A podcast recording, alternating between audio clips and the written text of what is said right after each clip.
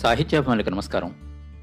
నూరేళ్ళ తెలుగు నవల పద్దెనిమిది వందల డెబ్భై ఎనిమిది నుండి పంతొమ్మిది వందల డెబ్భై ఏడు వరకు వచ్చిన పాతిక ప్రసిద్ధ నవలల పరిచయం పరిశీలన రచయిత కీర్తిశేషుల సహవాసి వినిపిస్తున్నది కొప్పర్తి రాంబాబు విశ్రాంతి ఉద్యోగి ఇండియన్ బ్యాంక్ విజయవాడ. ఈ వారం మనం పరిచయం చేసుకోబోయే నవల కొల్లాయి గట్టితేనేమి రచయిత మహీధర రామ్మోహన్ రావు గారు. మహీధర రామ్మోహన్ రావు గారు పదహారు నవంబర్ పంతొమ్మిది వందల తొమ్మిదవ సంవత్సరంలో జన్మించారు. ఆరు అక్టోబర్ రెండు వేల సంవత్సరంలో మరణించారు. పుట్టింది తూర్పుగోదావరి జిల్లా ముంగండ గ్రామం. కొల్లాయి గట్టితేనేమి నవల రచనాకాలం పంతొమ్మిది వందల అరవై ఐదు కథాకాలం పంతొమ్మిది వందల ఇరవై నుండి ఇరవై ఒకటో సంవత్సరం వరకు. కథాస్థలం ముంగండ.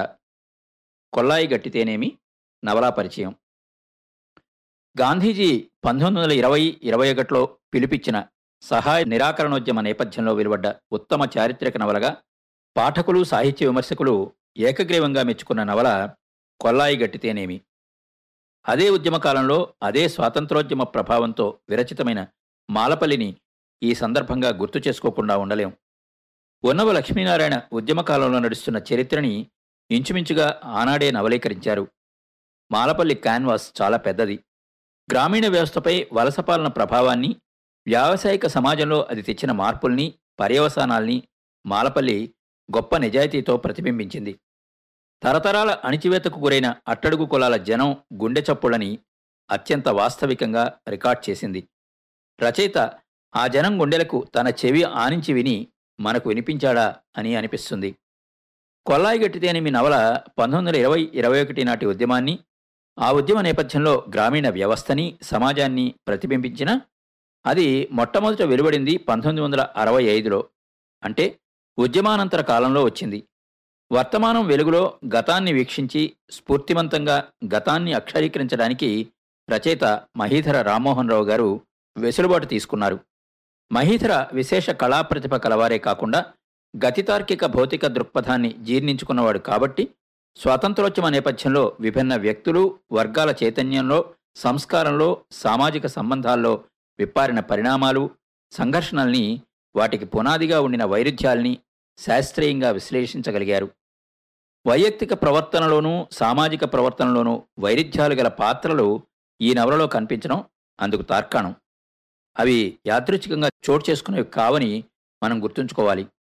స్వాతంత్రోద్యమ నేపథ్యంలో మహీధర చిత్రించిన జీవిత దృశ్యం సంపూర్ణంగా అనుభూతం కావాలి అంటే కొల్లాయి గట్టితేనేంతో పాటు పంతొమ్మిది వందల ముప్పై ఐదు ముప్పై తొమ్మిది కాలాన్ని నవలీకరించిన దేశం కోసం పంతొమ్మిది వందల ముప్పై తొమ్మిది నలభై ఐదు అంటే రెండవ ప్రపంచ యుద్ధ కాలాన్ని చిత్రీకరించిన జ్వాలాతోరణం కూడా చదవాలి. ఈ నవలాత్రయం రెండున్నర దశాబ్దాల సామాజిక చరిత్రను కళాత్మకంగా మన కళ్ళకు కడతాయి. స్వాతంత్రోద్యమంలోనూ కమ్యూనిస్టుద్యమంలోనూ ప్రత్యక్షంగా పాలుపంచుకున్న క్రమంలో పొందిన జీవితానుభవాలు ఈ నవలాత్రయం సృజనకు అవసరమైన వస్తువుని సమకూర్చాయి. కాబట్టే ఈ మూడింటిలోనూ తారసిల్లి పాఠకుల హృదయాలను తరంగితం చేసిన పాత్రలు వారి కార్యరంగం విస్తరిల్లిన గ్రామీణ పట్టణ ప్రాంతాలు సామాజిక వాతావరణం సహజంగా సజీవంగా పాఠకుల కళ్ళ ముందు కదలాడతాయి. క్రమానుగతమైన ఏకచరిత్రగా సాగిపోయిన అనుభూతి కలుగుతుంది.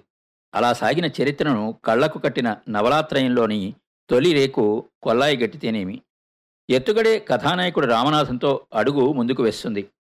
రాజమండ్రి కాలేజీలో బుద్ధిగా చదువుకుంటున్న రామనాథం గాంధీజీ పిలిపించిన సహాయ నిరాకరణ ప్రతిజ్ఞను తీసుకుని చదువు మానేశాడు.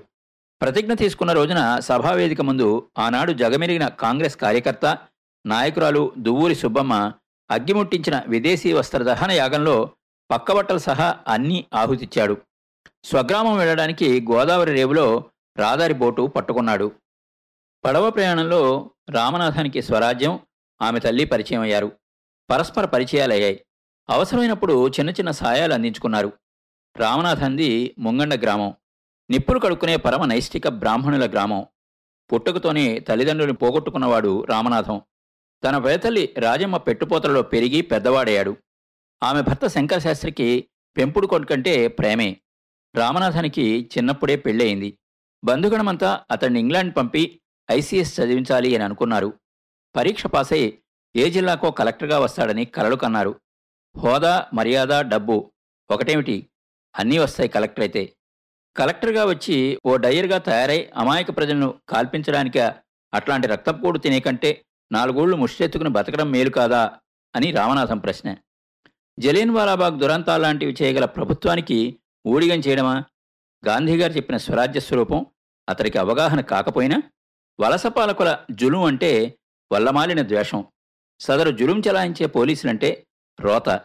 అందుకే తనతో పాటు పడవ ప్రయాణం చేస్తూ తనపైన దర్పం చూపబోయిన పోలీస్ హెడ్కి కీలెరిగి వాతపెట్టి జనం మన్ననకి పాత్రుడయ్యాడు. స్వరాజ్యం చదువుకున్నది. ఆమె చదువుకోవడాన్ని అత్తవారు సహించలేకపోయారు. ఫలితంగా భర్త ఆమెని వదిలేసి మరో కన్యని కట్టుకున్నాడు. జీవితం మోడైపోయినా బాధపడలేదు. చదువు మానమంటే మానను అని ప్రతినబూనిన ధీరురాలు స్వరాజ్యం. తండ్రి అబ్బాయి నాయుడు. మసూచికం పోసి రెండు కళ్ళు పోయాయి. చేస్తున్న ప్లేడర్ గుమస్తా పని మానుకుని స్వగ్రామం చేరాడు. బ్రహ్మ సామాజికుడు. ఆయనకి కాంగ్రెస్ అన్న గాంధీగారన్న మహాభక్తి అని చుట్టుపక్కల ఊళ్ళలో ప్రసిద్ధి. రామనాథం స్వరాజ్యం ఆమె తల్లి మాణిక్యమ్మ గోదావరి కాలువల్లో ఒకదాని మీద ఉన్న గన్నవరం రేవు చేరేసరికి ఇంకా రాత్రి మిగిలే ఉన్నది. చుక్కలు పైకి రాలేదు. ఆ తల్లి కూతుళ్ళ కోసం పాలేరు సూరాయి బండి కట్టుకుని వచ్చాడు. అందరూ ఆ రెండేళ్ళ బండిలోనే కలిసి ప్రయాణం చేశారు. ఆ విధంగా వాళ్ళిద్దరూ అసంకల్పితంగా దగ్గరయ్యారు. మంచి ఆరోగ్యంతో మిసమిసలాడుతున్న స్వరాజ్యం ముఖంలో తెలివి కళ్ళలో చురుకుదనం మూర్తిలో ఆత్మవిశ్వాసం అతన్ని ఆకట్టుకున్నాయి. సప్తవటి దాటాక నల్లవంతెన పక్కన బోదె కొబ్బరి తోట దగ్గరికి రాగానే రామనాథం బండి దిగిపోయాడు. సూరాయి అతని పెట్టే పక్క చుట్ట తోటలో పెట్టాడు. మీ ఊరి వీధిలోకి రానివ్వరు గాని మీ ఇంటి దగ్గరికే సూరాయ్ తెస్తాడు అన్నది మాణిక్యమ్మ. సూరాయి పంచముడు. పంచములకి ముంగండ వీధుల్లో ప్రవేశం లేదు. బండి కదులుతుంటే స్వరాజ్యం రామనాథాన్ని తమ ఊరు చిరుతపూడి రమ్మని ఆహ్వానించింది. వస్తాను అని అతడు మాటిచ్చాడు. ముంగండ గ్రామంలో బ్రాహ్మణులు పాటించే ఆచారాలకు విధించే ఆంక్షలకు రామనాథం ఎన్నో మార్లు గర్వపడ్డవాడే. తన ఊరి వీధుల్లో కళజాతి వాళ్ళని నడవనివ్వకపోవడం గొంతులు ఎండిపోతున్నా సరే చెరువులో నీళ్ళని మాలమాదిగలెవరూ ముట్టుకోరాదు అనడం చెరువులో చేపలు పట్టకుండా బరిసెలు బాణాకర్రలతో కాపలాలు కాయడం అగ్రహార బ్రాహ్మణ నైష్టికత్వానికి భూతదయకు ప్రమాణాలుగా చెప్తూ ఉంటే నిన్నటిదాకా భుజాలు ఎగరేసుకుని గర్వపడ్డవాడే రామనాథం. అస్పృశ్యతని మాన్పించడానికే రాజమండ్రి బహిరంగ సభలో చేసిన ప్రతిజ్ఞని అమలుపరచడం ఎంత దుస్సాధ్యమో ఊళ్ళో అడుగుపెట్టాక గాని రామనాథానికి అర్థం కాలేదు. బయట ఏం చేశావో ఏ మాలకుళ్ళు కుడిచావో నాకు అక్కర్లేదు ఊళ్ళో ఆ వెరివేషాలేం కుదరవు అని పౌరోహిత్యాలు చేసే సుబ్బన్న శాస్త్రి హెచ్చరించినప్పుడు దాని వెనుక ఉన్న ఆచారబలం రామనాథం ఎరిగిందే. చదువుకునేందుకైనా సముద్రాలు దాటి సీమకెళ్ళి వచ్చినందుకు ఆవుపేడ తినిపించి ప్రాయశ్చిత్తం చేసేంతటి బలం దానికి ఉన్నది. స్వగ్రామం తిరిగి వచ్చి ఏవేవో కార్యక్రమాలు చేపట్టాలని ఊరికి దేశానికి ఏదో సేవ చేయాలని అతడు ఆవేశంతో వచ్చాడు. సుబ్బన్న శాస్త్రి మాటల్లో ముంగండ లాంటి గ్రామాల్లో ఫ్యూడల్ అలవాట్లు ఆచారాలు అహంకారాలు అభ్యంతరాలు ఒక్కమారు వేయి పడగలెత్తి ఆడినట్లుగా మనోనేత్రం ముందు గోచరించేసరికి అతని గుండె చెదిరిపోయింది. ఇంట్లో అడుగుపెట్టి పెద్ద తండ్రి శంకరశాస్త్రి ఎదుటపడ్డానికి రామనాథం వెనుకాడాడు. భయపడ్డట్టుగా ఏ గాలి వాన చెలరేగలేదు. రారా ఇంతసేపు చేసావి బండి దొరికిందా? అని తండ్రి అడగడం అతనికి ఆశ్చర్యంగా వినిపించింది. ముతక కోరాపంచ అట్లాంటిదే లాల్చీలో ప్రత్యక్షమైన కొడుకును చూడగానే శాస్త్రికి తన కోపతాపాల నిరర్థకత అర్థమైపోయింది. అయినా ఇంతకాలం అతని మీద పెట్టుకున్న ఆశల్ని అంత తేలిగ్గా వదలదలుచుకోలేదు. పిల్లనిచ్చిన మామగారున్నాడు. ఆయనకు ఉంది బాధ్యత. వెళ్ళి మాట్లాడండి అని ఇల్లాలు రాజమ్మ చెప్పిన మాటల్లో సబబు కనిపించింది. అమలాపురంలో ఉన్న వియ్యంకుడింటికి బయలుదేరి వెళ్ళాడు శంకరశాస్త్రి. రామనాథం అమ్మతో కాసేపు మాటామంతి ముచ్చటించి ఇంకో పెదనాన్న విశ్వనాథం ఇంటికి దారితీశాడు తను చదువు మానేసిన సంగతి ఇకపై చేపట్టాలని సంకల్పించిన పునర్నిర్మాణ కార్యక్రమం పోగొట్ట పెదతండ్రికి క్లుప్తంగా చెప్పాడు. మన ఊళ్ళో గ్రంథాలయం మూలబడింది. కుర్రాళ్ళు నలుగురిని పోజేసి దాన్ని నడిపించడానికి ప్రయత్నం చెయ్యి అని ఆయన సలహా ఇచ్చాడు. అమలాపురంలో రామనాథం మామ నారాయణమూర్తి అల్లుడు చేసిన పనికి అగ్గి మీద గుగ్గిలమయ్యాడు. ఆయన పోలీస్ అధికారి. సాక్షాత్తు తన కూతురు మగడు సహాయ నిరాకరణ చేశాడంటే ప్రభుత్వం ఏమంటుంది? అది ఆయన బాధ. వియంకుడితో మాటలయ్యాక తన పోలీసు పద్ధతులపై ఉన్న అనంత విశ్వాసానికి అనుగుణంగా గూళ్ళు విరగబడి చేసి బొక్కలో తోసేస్తే అంటూ కనుబొమ్మలు మిటకరించాడు నారాయణమూర్తి. భార్య ఎర్రబారి చూసింది. శాస్త్రి కండువా సవరించుకున్నాడు. ఆమె వియంకులిద్దరినీ సమాధానపరిచింది. కూతురికి యుక్త వయస్సు వచ్చింది కాబట్టి దంపతులిద్దరినీ కలిపేస్తే అన్నీ సర్దుకుంటాయన్న ఆలోచనతో ముంగండలోని ఆమె చెల్లెలిగారింట్లో ముహూర్తం నిర్ణయించడానికి పురోహితుణ్ణి రప్పించింది. రామనాథం స్వరాజ్యం వాళ్ళని కలవడానికి చిరతపూడి వస్తానని ఇచ్చిన మాట నెరవేర్చలేకపోయాడు. ఊరి బయట తోటలో ఉన్నప్పుడు సూరాయి వచ్చి ఇచ్చిన చీటీ చూడగానే తను ఎంత జాప్యం చేసింది మననం చేసుకుని విచారించాడు. అదే రోజు మధ్యాహ్నం చిరతపూడి బయలుదేరి వెళ్ళాడు. అబ్బాయి నాయుడు మాణిక్యమ్మ స్వరాజ్యం ముగ్గురూ చూపిన అభిమానానికి ఇచ్చిన పెద్దరికానికి రామనాథం తబ్బిబ్బైపోయాడు. ఆ కుటుంబం మీద అతనికి గౌరవం మరింత పెరిగిపోయింది. చిరతపూడి నుంచి రామనాథం ముంగండ తిరిగి వచ్చేసరికి శంకరశాస్త్రి అమలాపురం నుంచి వచ్చేసున్నాడు. కార్యం సంగతి తెలియగానే రామనాథం తన అసమ్మతిని ధైర్యంగా వ్యక్తం చేశాడు. శరీరశాస్త్రరీత్యా తమది భార్యాభర్తలుగా జీవించడానికి తగిన వయస్సు కాదని తేల్చేశాడు. ఇంట్లో చెప్పకుండానే అతడు అమలాపురంలో మామగారింటికి వెళ్ళాడు. మామ నారాయణమూర్తి మూర్ఖత్వం దాష్టీకం ఫలితంగా సంబంధ బాంధవ్యం పుట్టుక్కున తెగిపోవడమే కాదు.